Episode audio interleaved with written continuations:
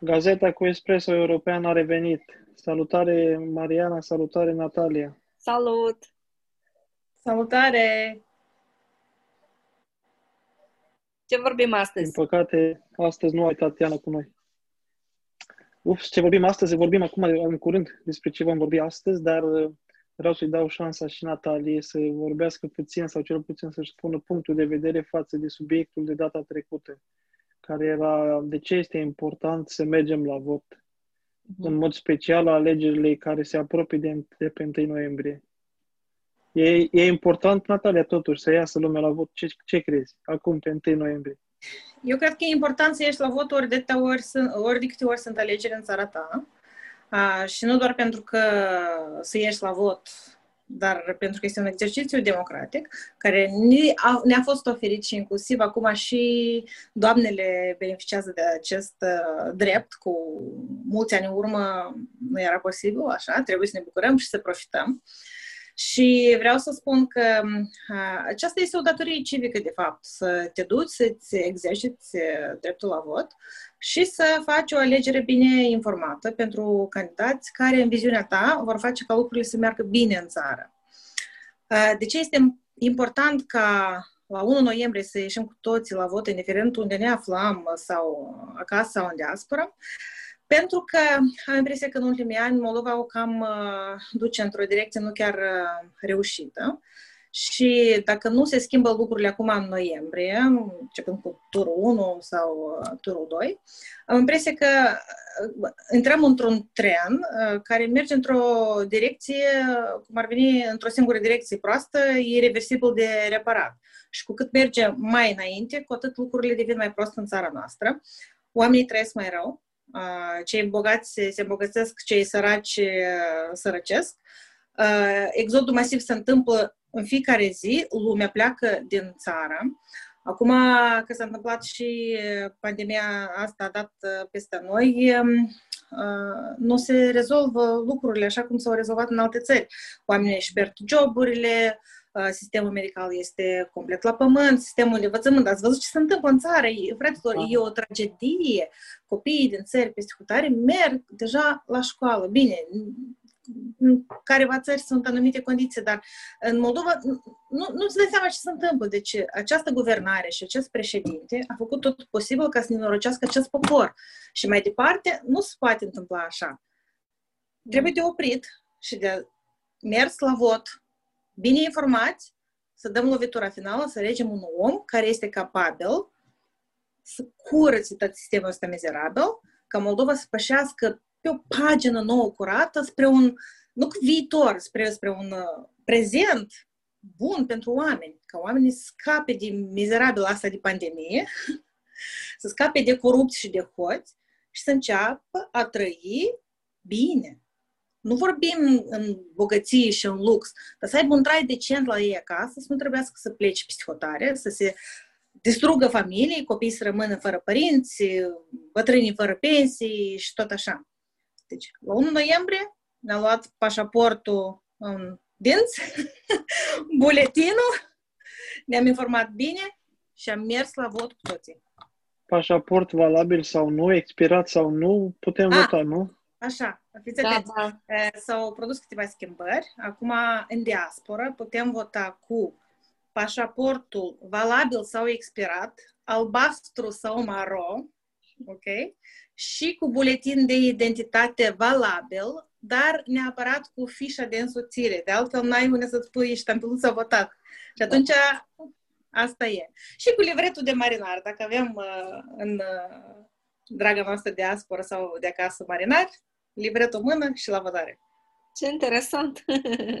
libretul de Așa e o pregătire. deci e foarte important. Eu am impresia că, eu cred că vorbesc deja prea mult, dar um, știi cum este vorba în, în popor? Amu e amu. Că dacă nu e amu, apoi sfârșitul lumii. Și nu vorbesc uh, așa, știi, uh, un pic exagerat. Până la urmă sunt patru ani, adică na, e o perioadă destul de lungă, știi? E important să, să ieși la vot și să te gândești cât de cât la viitorul tău, să te gândești cât de cât la viitorul țării, mă refer la viitorul tău, la viitorul țării. Pentru că patru ani e o perioadă lungă de timp. Da. Patru ani e perioada lungă de timp. Noi revenim acasă, uh, nu știu cum voi, uh, stau, tu, Livi sau Mariana, noi mergem acasă două ori pe an. Mm. Ok? Nu e bine. Da, sunt lucruri care se rezolvă, care se repară pe aici, pe acolo, se cârpește câte un drum, dar, în general, uh, dispoziția și atmosfera uh, în țară poate fi mai bună. Noi vrem să vedem uh, schimbări, înțelegi? Și tot se întreabă, de ce vă mai trebuie vouă în diaspora, gata, v-ați dus, s-a terminat, ați ars Pe puțin. mine, Nu e sincer, așa, mă măi, nu e așa. Sperie, pe mine, sincer, mă sperie prețurile, Natalia. Eu de fiecare dată când merg acasă, eu nu înțeleg cum, pentru că iau prețurile mai mari ca în Germania la unele produse. Și eu tot timpul o întreb pe mama, zic, mama, voi parcă aveți salarii mici, pensii deloc. Zic, cum voi vă permiteți să cumpărați? Și i-am zice, păi să știi că noi nu cumpărăm. noi nu cumpărăm. Iată ce avem în grădină un pic și ce mai facem un pic și gata, și în, în principiu ne stăruiem să nu cumpărăm pentru că este imposibil, da? Pentru, și într-adevăr, prețurile la multe produse sunt mult mai mari ca în Germania, ceea ce pentru mine e șocant. Da, produsele locale, ok, uh, um, le găsești la un preț cât de cât mai, mai accept, acceptabil. Accesibil, Da, da. Dar alte uh, chestii, alte produse pe care eu, de exemplu, le cumpăr zi de zi în Germania, sunt imposibil de cumpărat în Moldova. Prețurile sunt foarte mari, prețurile la haine sunt exagerat de mari. Adică, câteodată stau și mă întreb, zic, dar de unde populația are bani să dea 70, 80, 100 de euro pe pereche de cizme? Uh, Sau de unde are să dea sute de euro pe o rochie sau pe un costum care apar acolo în magazine? Și pentru mine este oarecum ciudat, știi, această diferență între venituri în Republica Moldova și prețurile la produse uh, este, na, șocant. Nu știu cum lumea supraviețuiește. Nu știu, și noi la un moment dat ne-am uh, am, am realizat că Moldova devine prea scumpă pentru noi. Da. Înțelegi? Uh, Nivelul de trai nu corespunde cu veniturile țării, asta e una. Doi, uh, bineînțeles că există ajutorul din partea rudelor uh, și celebrele colete trimise cu maxi taxe și una și alta, dar ca să uh, reziște Moldova cu un salariu mediu, eu cred că este practic imposibil. Și de asta mi se pare foarte injustă această ne- neechitate și diferența mare între omul foarte bogat și omul foarte sărac. Nu, N-ar, n-ar trebui să existe Da. așa, pentru că decalajul este foarte mare. Noi avem milionari în țara asta, știi, și avem oameni care de-abia își permite de-și cumpără o bucată de carne sau ceva din lactate, știi? Și eu cred că trebuie de oprit asta, pentru că noi facem comparație chiar cu nivelul nostru de trai din Austria, care este ok, ca un om normal, Decent. de rând, decent. Noi nu trăim în lux, noi nu mergem cu mașini scumpe, dar noi avem infrastructură bună, sistem medical bun, sistem educațional bun. Oamenii noștri de acasă merită să trăiască cum trăim noi aici. Cum trăiește omul de rând din Austria sau din Germania sau din Nor- Norvegia. Cu ce sunt mai răi moldoveni? Toți sunt așa de muncitori. Mm. Și o, mă tem că Tatiana a spus uh, chestia asta, că la noi oamenii sunt tare buni, noi pur și simplu avem tare mulți hoți. Da. Înțelegi? Și asta e chestia, oameni buni. Noi dacă avem drept, avem posibilitatea să schimbăm ceva, noi trebuie să profităm de acest drept. Da. De mers, Da. de traversat drumul, că lumea merge și 300, 400 de km și 1000 de km până la o secție de votare. Dacă asta trebuie să ieși din casă, să treci drumul, să ajungi la cantina aia sau la școala aia unde să faci secție de votare și să, să dai votul. Și nu mai, nu mai există așa că nu știm, că suntem nostalgici. Noi avem acum un scop comun. Scăpăm de cetățeanul specialist în tăte.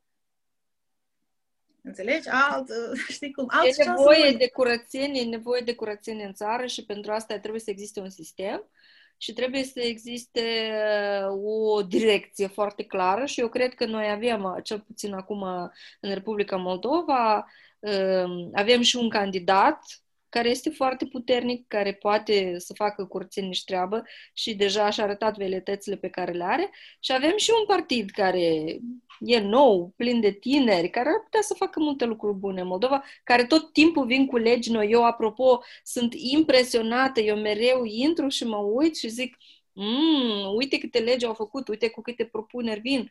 Wow, uite că au venit cu niște propuneri cu care eu aș fi venit, da? Pentru că văd, de exemplu, în Germania ce se face și pe urmă mă uit și zic, wow, uite, uite ce, ce bravo sunt, da? Adică cine vrea și cine este informat uh, și cine înțelege lucrurile poate foarte bine să găsească toate aceste informații pe internet, să, să se informeze cu cine vrea să candideze. Uh, da, noi acum nu vorbim despre nume, dar uh, e bine să ne informăm și să ne ducem la vot informații. Și în același timp ai atins subiectul acestei discuții, că avem o candidată. Da, avem o candidată. Avem, de fapt, mai multe candidate. Ai dreptate. Da. În același timp... Din păcate avem mai multe. Dar noi, noi avem o singură candidată. Da, noi avem o singură candidată. E clar. Da. Asta e clar. E important ca, ca oamenii să meargă în număr cât mai larg la vot, astfel încât rezultatul votului să fie cât mai reprezentativ pe țară. Atât timp cât procentajul este cât mai mare posibil, e mult mai reprezentativ pe țară. Iar nu știu exact în anii trecuți care a fost procentajul uh, voturilor, mai ales când a fost alegeri prezidențiale. Cum a ieșit lumea la vot? Au ieșit 30% din populație, au ieșit 40%. Eu cred că e cam pe acolo, cam 30-40. Eu pot să spun o cifră de care m-am împiedicat chiar, chiar astăzi căutând niște statistică. În turul 1, deci în turul 2 pentru alegerile prezidențiale din 2016, în diaspora au votat 130 de mii. Uh-huh de persoane, dacă tot suntem noi reprezentanții diaspore. Eu cred că noi putem să facem mai bine decât aceste 30-40 de procente și eu cred că acum e momentul în care noi trebuie să ne mobilizăm așa că, știi, lumea, nu doar uh, în diaspora să voteze bine, să voteze și cei de acasă. Și tinerii da. să voteze. Eu tare sper. Când vine și... vorba, când, ce, zi, Natalia, ce vrei să spui? Că te-am întrebat. Despre tine. Am confirmat da. Uh, Marianei, uh, m-am mai uitat la niște statistici, ziceam că, măi, da, doamnele votează bine. Corect. Chiar prezența la vot, dacă luăm după gender, femeile sunt foarte exemplare. Sunt și mai implicate. Predomină votantele Apropo, dacă am ajuns la Doamne, vreau să spun ceva legat de Doamne, în mod special, de exemplu, femeile care sunt uh, prim-ministri sau ceva în funcție de conducere din diferite țări au gestionat uh, situația COVID sau pandemia mult mai bine ca bărbații.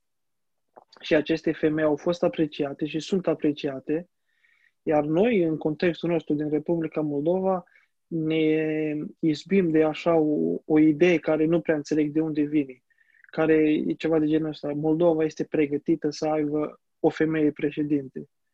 Să fiu sincer, când te uiți la restul lumii și te uiți după asta la Republica Moldova și noi încă discutăm dacă Republica Moldova este pregătită să aibă o femeie, pe când femeile au demonstrat, doar dacă analizăm pandemia, au, sunt uh, detașat mai bune față de bărbați, bărbați cu mult, nu cu un pic. Și, de exemplu, aici în Norvegia, prim-ministru este doamnă, Noua Zeelandă doamnă și o grămadă de exemple pe care le putem da. Cum e posibil ca Moldova să avem încă discuția asta? Eu uh, mă gândesc cum e posibil ca, în general, să fie o discuție între uh, femei sau bărbat, uh, candidat sau candidată și nu punem accent pe competențele unei persoane candidat sau candidată la o funcție anumită.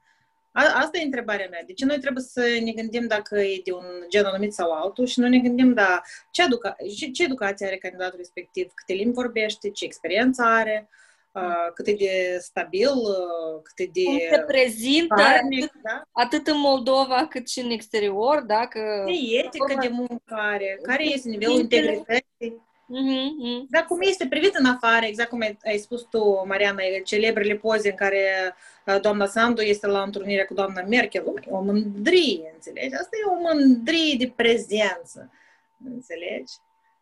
Asta, asta pe mine mă întreabă. De ce noi trebuie să ne gândim dacă e femeie, dacă e măritată, dacă e copii, dacă e cu cățel, curcel și așa mai departe. Este vorba despre o persoană care candidează. Ne uităm la calități și noi analizăm aspectul, statusul marital și restul. Exact înainte să vorbim noi acum, să vorbeam cu Tatiana Buianina, înainte și îmi spunea Liviu, nu este important genul în politică. Noi vorbim aici de femei în politică, de exemplu. Sau într-o poziție de conducere care, după cum se subînțelege, este politica.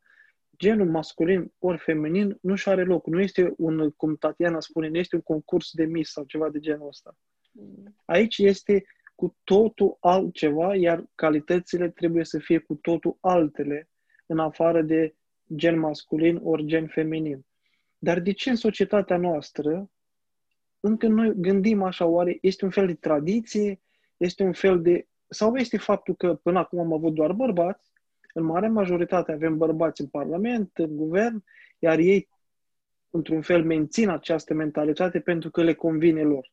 O fi și asta ceva? Mariana, vrei să zici că dacă mă pornesc, nu mă mai opresc. nu, mie mi se pare că asta este o chestie, o chestie nouă, destul de nouă, pentru că ă, în Uniunea Sovietică au existat femei, da, poate nu președinte, dar în politică au existat multe femei. Ă, poate nu atât de multe față de numărul de bărbați, da, dar nu putem să spunem că e un caz izolat Chiar și Republica Moldova. Noi avem femeie la Partidul Comunist și am mai avut o, o doamnă, deci, uh, care are o carieră destul de lungă. Uh, da? Și în Partidul Socialist, uh, da? deci a existat doamna care a avut o carieră destul de lungă. Asta că cineva vrea să aducă în discuție comparația dintre femei și bărbați, eu cred că cineva are interesul să aducă această temă în discuție, da?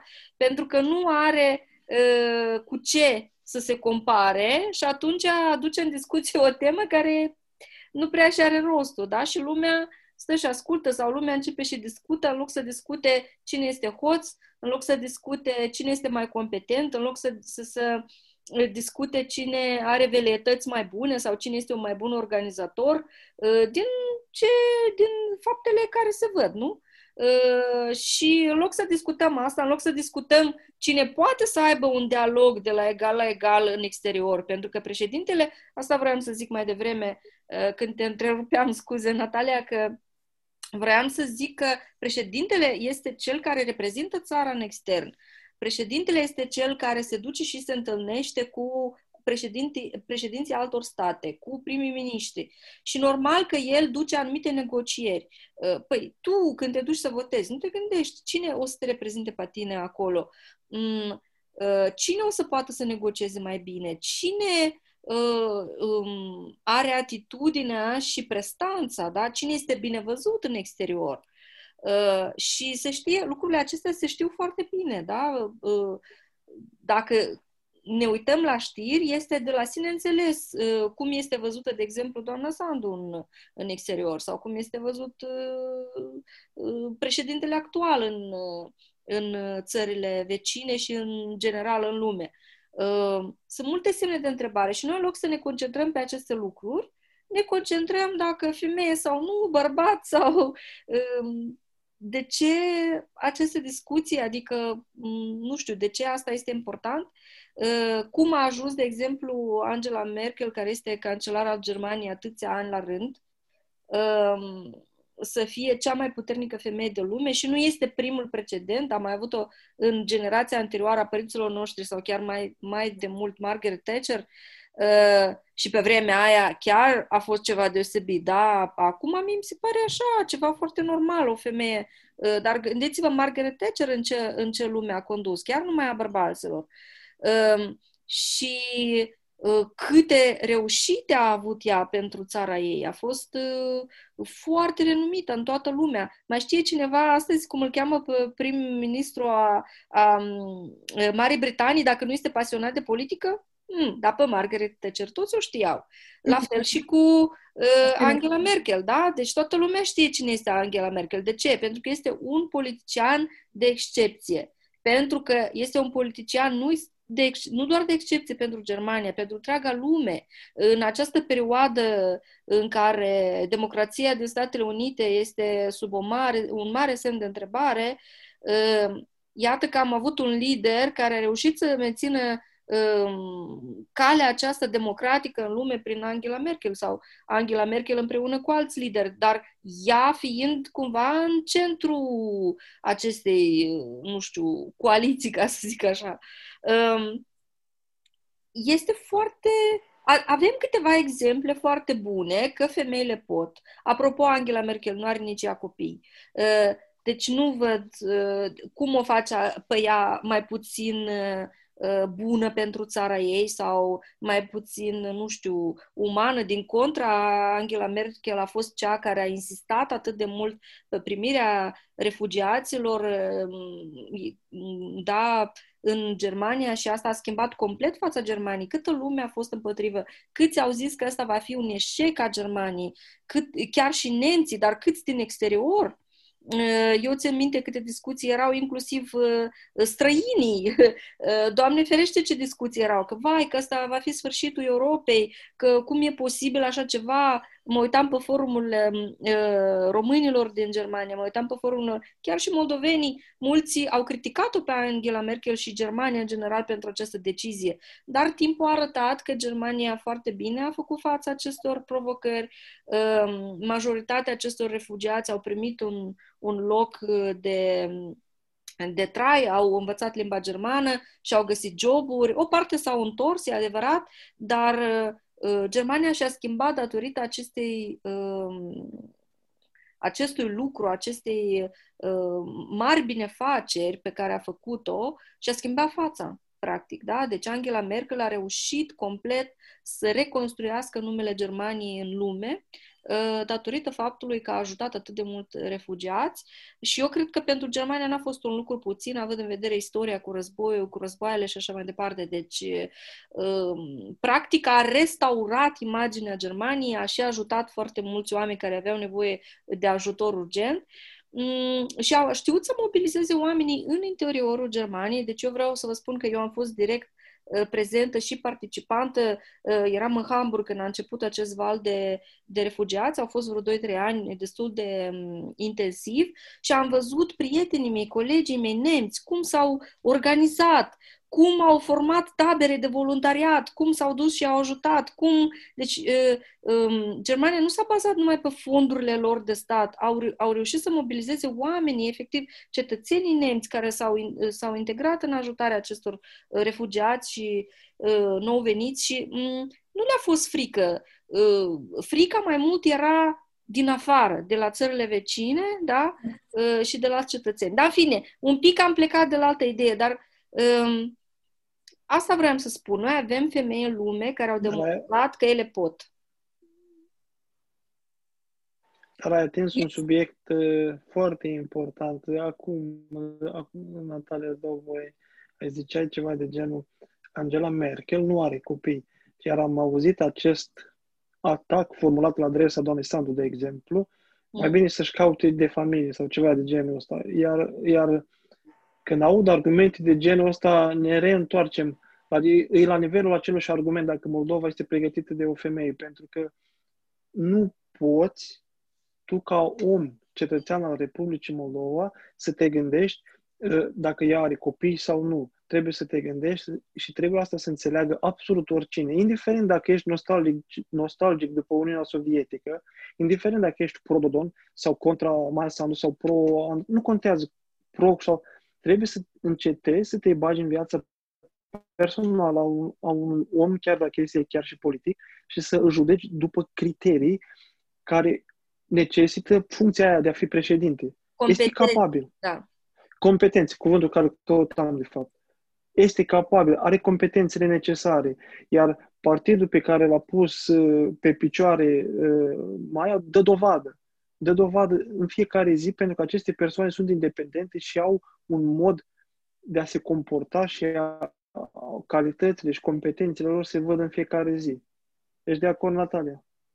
Da, ești de acord. Mie mi se pare că toată chestia asta cu femei ca un fel de pretext atunci când nu mai ai alte argumente forte. Uh, inclusiv și unii politicieni bărbați folosesc această metodă, păi nu este pregătită Moldova pentru femei. Dar de unde știi exact că nu e pregătită Moldova. interviu, um, doamna Sandu a fost întrebată ce părere aveți despre expunerea acestui deputat. Dumnezeu a spus că eu cred, totuși am încredere că poporul moldav gândește altfel. Și poporul moldav, de fapt, este pregătit pentru un președinte bun și nu pentru o președintă sau un președinte. Mm. Și eu, eu de multe ori mă gândesc, dar de ce, de ce n-ar putea o femeie să fie președintă sau un orice alt uh, post de conducere? Păi, președinția, asta nu ți construcție ca să tărăi cărănez, dacă vorbim așa, că femeia nu e puternică, că nu știu, femeia nu trebuie să aibă forță fizică, trebuie să ai putere de caracter ok? Da. Trebuie să ai caracter, trebuie să ai verticalitate și eu cred că o femeie e capabil să dea dovadă de aceste calități. Sau când are copii, da, ci postul de președinte ca să schimbi pampers și să faci formula. O femeie e capabil să facă și una și alta. Și dacă ea are, are grijă de copii și este și președinte bun. Și dacă nu are, atunci are mai mult timp pentru președinție. Ce putere de caracter a văzut! Noi la candidata și noastră, și, apropo. Da, noi găsim tot felul de pretexte, cum ar veni, ei, că e deșteaptă, că e integră, că e competentă, că are experiență. Eh, nu e femeie, eh, nu-i, nu-i măritată. Înțelegi? Noi trebuie să ne detașăm deja de gândirea asta. Dar ce mi se pare mai trist, fraților, este că de multe ori chiar întâlnim aceste expresii din partea doamnelor. Exact. Și aici îmi pun întrebarea, dar unde este solidaritatea feminină? Pentru că mi se pare că noi, femei, cât de tare putem să ne înăltăm și să ne motivăm, tot de atâta tare putem să ne demotivăm. Înțelegi? Și eu chem în toată lumea, de fapt, la solidarizare, ok? Am fost 20 de ani sau 30 de ani conduși de bărbați. Ok? Și să ales de țărișoara asta și cu femei, cu soții, și cu câte trei sau patru sau nu știu câți copii. Da, uite, actualul are trei copii. Și ce ați văzut uh, deosebit? Nu s-a gândit decât la copilul lui, la beneficiul familiei sale și am găsit tot neamul și pe noi uh, și familia noastră și copiii noștri și bunicii noștri i-a lăsat uh, așa, pe rândul, nu știu cât. O să zic Asta ceva. diferența.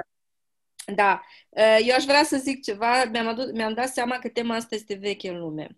Este veche încă de pe vremea regilor și a reginelor și tocmai mi-am dat seama că, um, de exemplu, uh, în Anglia a existat de foarte multe ori această discuție, de exemplu, dacă poate să fie o femeie regină sau nu. Uh, e clar că acolo a, a fost chestia asta cu na, moștenitor, moștenitoare și așa mai departe, dar dincolo de asta, de multe ori în istorie am avut astfel de situații și mi-am dat seama că unele dintre cele mai renumite uh, regine au fost regine, în sensul că regi, regine, da? Dar au fost regine um, și chiar și în Rusia noi avem uh, uh, dovada, da? Uh, am avut-o pe Ecaterina, de exemplu, sau au avut-o ei pe Ecaterina, da? dar um, avem atâtea exemple în istorie când această temă a, a apărut iar și iar uh, și cumva lumea întotdeauna a, pus, a pus-o în discuție, dar femeile astea nu doar că au reușit să învingă aceste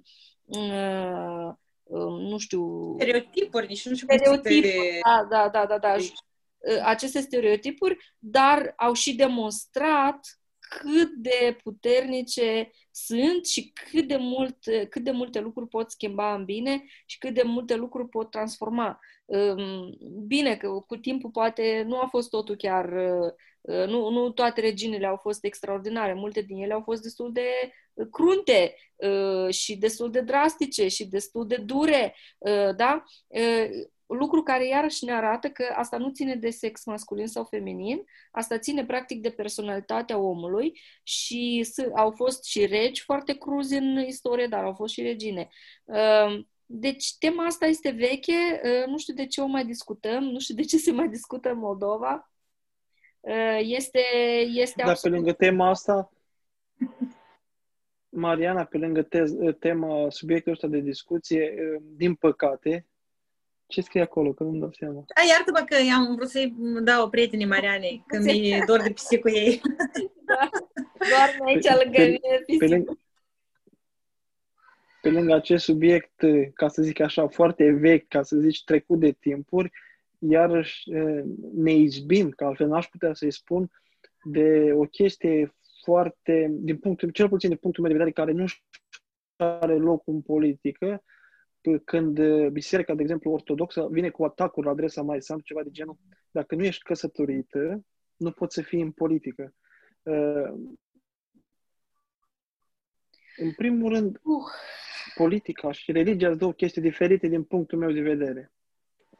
Apoi, de ce încă astăzi în Republica Moldova biserica își permite Biserica trebuie să-și vadă de enoriași, cel puțin din punctul meu de vedere. Iar tu când vii și vii cu atacuri de genul ăsta la adresa unui politician, ă, ești și red, pentru că o astfel de, un astfel de atac ă, are un context.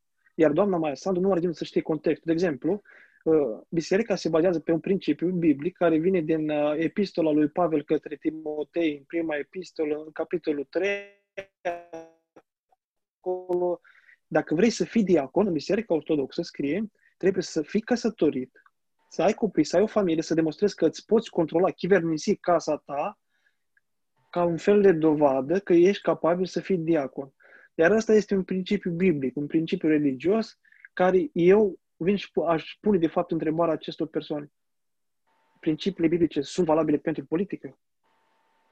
Păi, mie îmi pare că noi încurcăm un pic uh, lucrurile aici, că biserica, cum ai zis tu, ar trebui să uh, se ocupe de alegeri, special în Moldova, când sunt atâtea pături social vulnerabile, să este necesitatea de a institui școli de duminică, de a face donații, dar noi ne trezim în campania electorală că cel mai mult uh, face campanie popa din stat. Și știi cum? Cine mai important în stat? Primarul și popa. Primarul de-am Dumnezeu cu dânsul, dar popa la biserică o să spună exact cu cine să votezi. Și da, și de tot de atâtea ori întâlnim, da, n-are copii, cum să conduc o țară?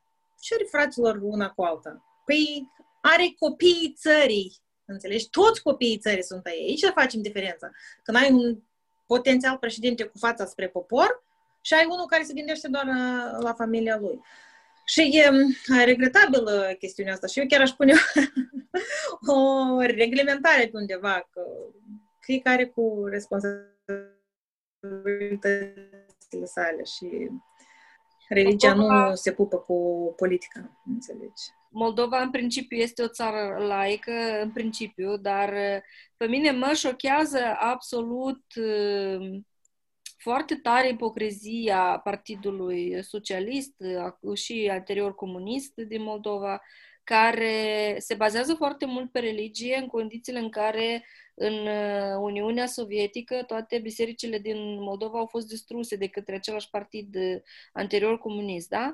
Uh, deci despre ce vorbim noi aici? Câtă ipocrizie poate să existe?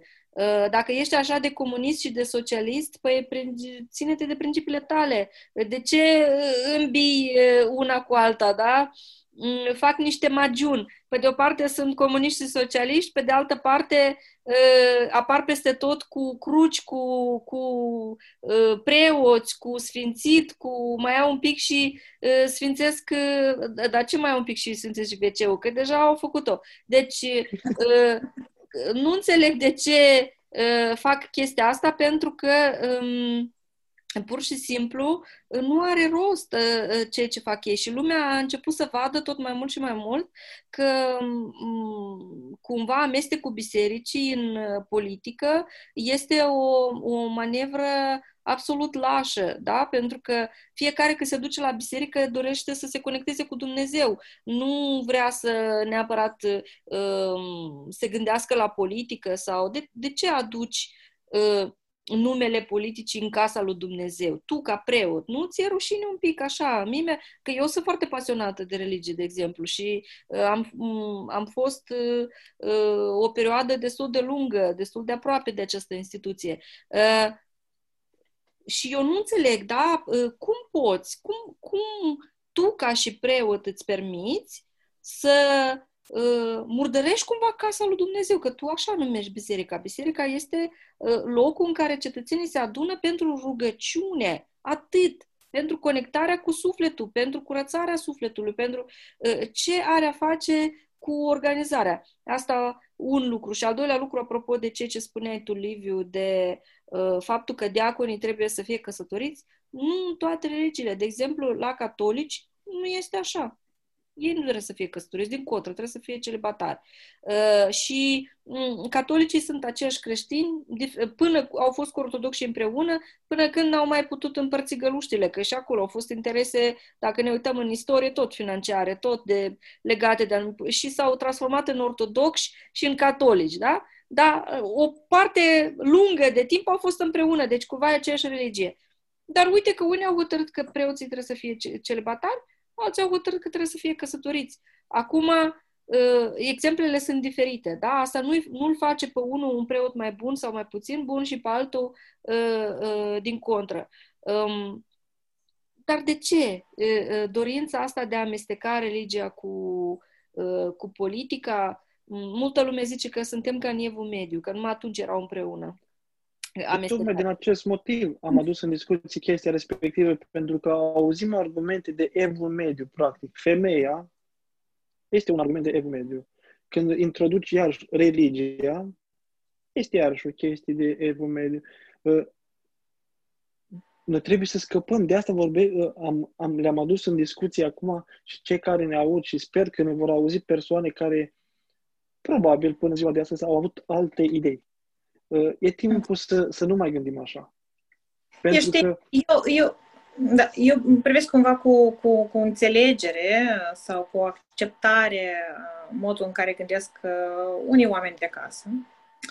Uh, dar mi se pare totuși că aceste momente, dacă le luăm așa punctual, parcă observăm că ei se joacă cu fobiile oamenilor.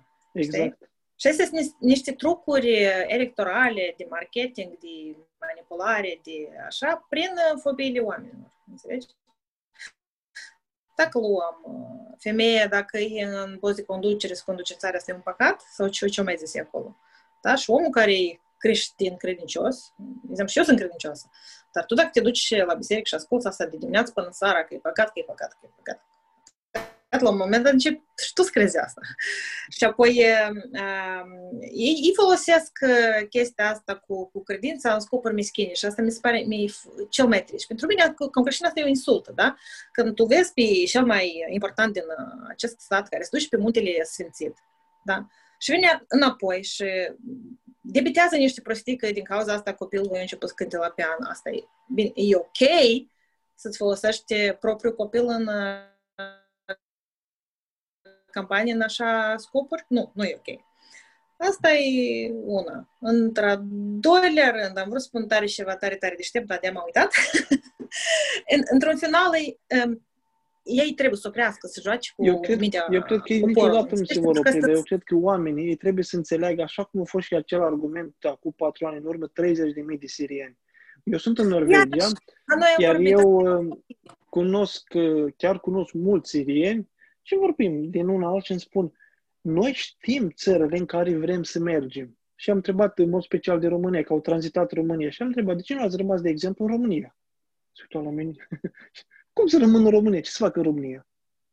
În România este mai rău ca în Siria, așa îmi spuneau ei cel puțin.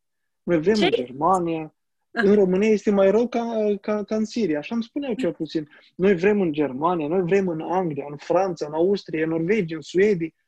Și nu când am, eu când am auzit acel argument, 30 de serie, oameni buni, voi trebuie să vă gândiți puțin. Asta, asta este pentru tot omul de rând. Sirianul vine în Republica Moldova de bună voie să stai acolo. Nu îți stă nimeni acolo. Asta este doar o propagandă sau o manipulare totală. Iar noi trebuie să ieșim de, de sub aceste manipulări din partea politicienilor, din partea bisericii și din partea televiziunilor. Mm. Asta ar trebui, asta cred că este um, foarte important pentru un viitor spre bine în Republica Moldova, când societatea începe să înțeleagă unde și cine ne manipulează, să ne țină acolo unde suntem, parcă am fi fericiți unde suntem. Din păcate nu prea. Republica Moldova, când te uiți în ansamblu, nu, nu este bine, este prea trist iar eu mă tristez foarte mult când merg în Chișinău și când văd domni și doamne la pensie care cersesc împletesc sau stau cu în fața unui cântar. Pentru mine este extraordinar de greu pentru, să trec pe lângă acele persoane. singura floare din apartament pe care o mai au, deci mie mi s-a rupt de, de câteva ori sufletul și chiar m-am oprit și i-am dat niște bani și i-am zis, du-te, te rog, cu floarea acasă. nu vinde floare, ficus, de exemplu, da? Săraca ieșise cu ficusul. Singur lucru care poate îl mai avea în casă sau ce mai avea și este, este pur și simplu, nu știu, strașnic să vezi că cineva nu își permite concret să-și cumpere mâncare sau și noi discutăm despre poate sau nu poate să fie sau adică ne uităm absolut acolo unde nu nu trebuie, da? cum ziceam mai devreme, în loc să ne uităm la competențe, ne uităm dacă persoana se potrivește conform religiei, dacă se potrivește conform altor frici, altor stereotipuri. Mm, haideți să ne uităm împreună cine este un candidat bun și cine o să facă curățenie, cine o să aducă fonduri europene în Moldova, cine o să organizeze țara astfel încât să începem să prosperăm, că avem câteva țări în uh, vecine sau nu chiar atât de departe care deja au făcut un drum destul de frumos uh, și drumul acesta poate fi făcut împreună cu uh, Uniunea Europeană, de exemplu. De ce nu? Da? Moldova are toate șansele să devină o țară, mm, hai să nu zicem prosperă, dar în creștere, în dezvoltare economică, cu siguranță, pentru că are... Mai bine. Da, are, are, este loc de dezvoltare, este cu ce. Uh, avem forță de muncă bună, avem oameni muncitori, se poate face, pur și simplu, trebuie ca Uniunea Europeană să aibă încredere în țara noastră, trebuie să aibă încredere în liderii noștri, trebuie să aibă încredere că Moldova și-a ales un, un uh, traseu pro-european și n-aș vedea de ce n-ar avea un, pro, un traseu pro-european când foarte mulți din diaspora momentan sunt în, uh, în Europa. Nu știu cum să vă zic, dar uh, am înțeles că un milion care nu mai sunt în Moldova uh, sunt, de fapt, uh, nu știu, în proporție de 80% în uh, țările europene. Da, cândva mulți se duceau în Rusia, dar în ultimii ani eu nu am mai auzit. Eu am auzit alte țări, în Germania, în Anglia, în Irlanda foarte mulți au dus. Am auzit tot mai puțin și mai puțin că oamenii s-au fi, s-au fi dus în Rusia, deci dar și cei care s-au dus în Rusia, ei acolo la ei nu văd cum se trăiește? Că eu am fost în Rusia. Am fost în vizită și m-am speriat. Adică, uh, nu că nu există comparație, lumea acolo trăiește foarte greu, foarte greu. Uh, în afară de Moscova și San Petersburg, două orașe mari, dacă ieși în afara acestor orașe, Doamne ferește ce sărăcie, uh, nu ai ce să cumperi magazine, nu au produse, um, la fel, toți um, pensionarii nu au bani, nu le ajunge, sunt destul de săraci de ce să vrei să ai o, o direcție, nu știu, pro-Federația Rusă când uh, poți să ai o direcție pro-europeană când în uh, proiectele pro-europene, sau mă rog, în integrare există uh, niște proceduri foarte clare în care țara este ajutată să se ridice și pentru asta există niște mecanisme bine pus la punct și am văzut uh, traseul României, de exemplu. Da? Eu l-am trăit pe pielea mea. Eu când am venit în anul 1999 la București, era un dezastru. În București era mai rău ca la Chișinău, serios vă spun. Deci, am văzut după aceea, în anul 2004, România a făcut un, um, o preintegrare, deci a semnat uh, un uh, traseu de preintegrare. Și în momentul ăla a început influxul de bani în, în uh, România și s-a simțit foarte mult. Au început să vină investitori, au început să se investească în companiile locale a început să apară joburi, au început să apară produse, au început să apară bani, efectiv, să crească salariile, să crească pensiile. Uh, toată lumea se întreabă cum poate să crească pensiile. Păi, dacă cresc salariile și dacă cresc impozitele la stat, normal că o să crească și pensiile, da? Deci, după aceea, din 2007, când efectiv a intrat în Uniunea Europeană, uh, fluxul a fost și mai puternic, au început să apară tot felul de proiecte interesante. Uh, pentru oricine, cu oricine nu mă întâlneam era cumva într-un proiect european. Că era profesor, exista un proiect european de învățământ. Că era cineva care vrea să-și deschidă o afacere, putea să acceseze fonduri europene. Că era cineva care uh, avea ceva, nu știu, de dezvoltat în agricultură. Foarte multe proiecte au fost pentru agricultură uh, date de uh, Uniunea Europeană. Da, au fost niște restricții și multe lume s-a plâns de aceste restricții, dar haideți să fim serioși, aceste restricții sunt nimic pe lângă beneficiile pe care țara per total le va avea după, după această integrare. Deci, de ce nu și-ar alege Moldova dacă cât de cât se gândește cetățeanul un pic, și mai ales că atâtea din rudele noastre, din copiii celor aflați de acasă, sunt deja Uniunea Europeană, ă, de ce să nu alegem un, un, un, un drum pro-european și de ce să nu o facem cu un lider care a demonstrat că se înțelege foarte bine cu cei de acolo? Ă, eu cred că Moldova are șanse foarte mari și eu cred că foarte repede poate să apuce un drum bun Oamenii pur și simplu trebuie să înțeleagă că există o șansă și oamenii trebuie să decidă, să iasă la vot, să voteze și, într-un sfârșit, să dăm ocazia să apară schimbări. Ă, din păcate, chiar și cu cei care au fost, da? Ă, cei care au zis că sunt un, au, între ghilimele, un ă, vector pro-european, chiar și cu ei s-a putut ceva face pentru că Uniunea Europeană a oferit un influx foarte mare de bani. Dar acest influx a fost oprit da? A fost oprit cu guvernarea actuală și cu președintele actual. El va fi repornit cu președintele uh, care este uh, pentru această direcție și eu am mare încredere că asta este posibil pentru Moldova. Spre sfârșit, aș vrea să adaug um, ceva care eu cred că este important. Cei care încă sunt așa nesiguri, aș vrea să cerceteze așa ce candidați la prezidențiale și să vadă care sunt dintre acești candidați, acel candidat care a făcut un, un sacrificiu real. Iar uh, când zic asta, un sacrificiu real, mă refer la faptul că i s-au oferit joburi în alte țări cu mult mai bine plătite decât funcția de președinte, decât să te implici în politica moldovenească, uh, a lăsat, s-a sacrificat, a refuzat acele joburi, acele posibilități pentru un viitor mai bun în Republica Moldova.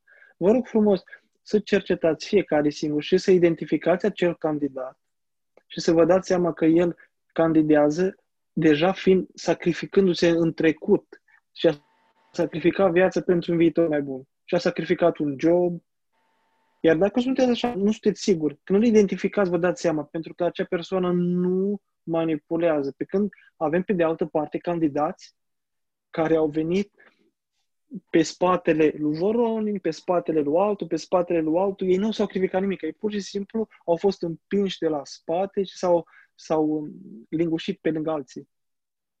Și sunt în pozițiile în care sunt. Faceți un exercițiu de imaginație. Sau, nu, de cercetare, ca să zic așa.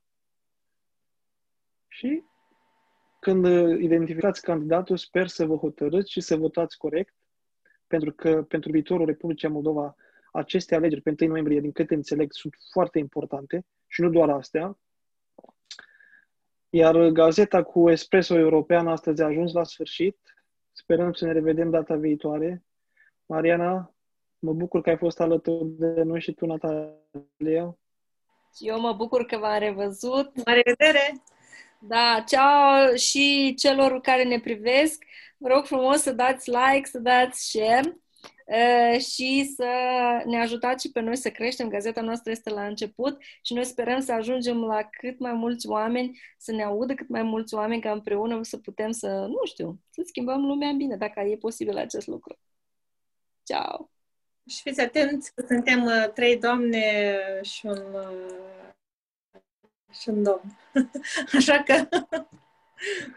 Cineva, zi, cineva zicea, o doamnă, o doamnă face că 10 bărbați. Și eu am trei doamne aici, vă dați seama.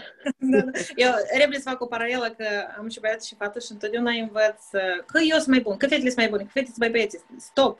Dacă pornim asta din copilărie, atunci așa crește societatea, că băieții sunt mai puternici și fetele sunt mai slabe. Și asta micuț o prins la forță. Fetele sunt la fel de puternice ca și băieții. Fetele sunt la fel de deștepte ca și băieți. Așa că, avante, să ne educăm fetele și băieții așa, încât să creștem și președinți și președinți. Eu cred că sunt de fapt doar diferențe, iar acele diferențe nu sunt slăbiciuni. Nici Atât. Ă, cei care ne urmăriți, ne puteți scrie mesaje de subiectele pe care ați dori să le abordăm pe viitor și ar fi chiar foarte interesant pe viitor să discutăm chiar cu unii dintre voi, să avem interviuri, să, nu, nu un interviu, o emisiune, pur și simplu să vorbim despre dumneavoastră și să fie ceva interesant. Vă așteptăm data viitoare. La revedere! Pa!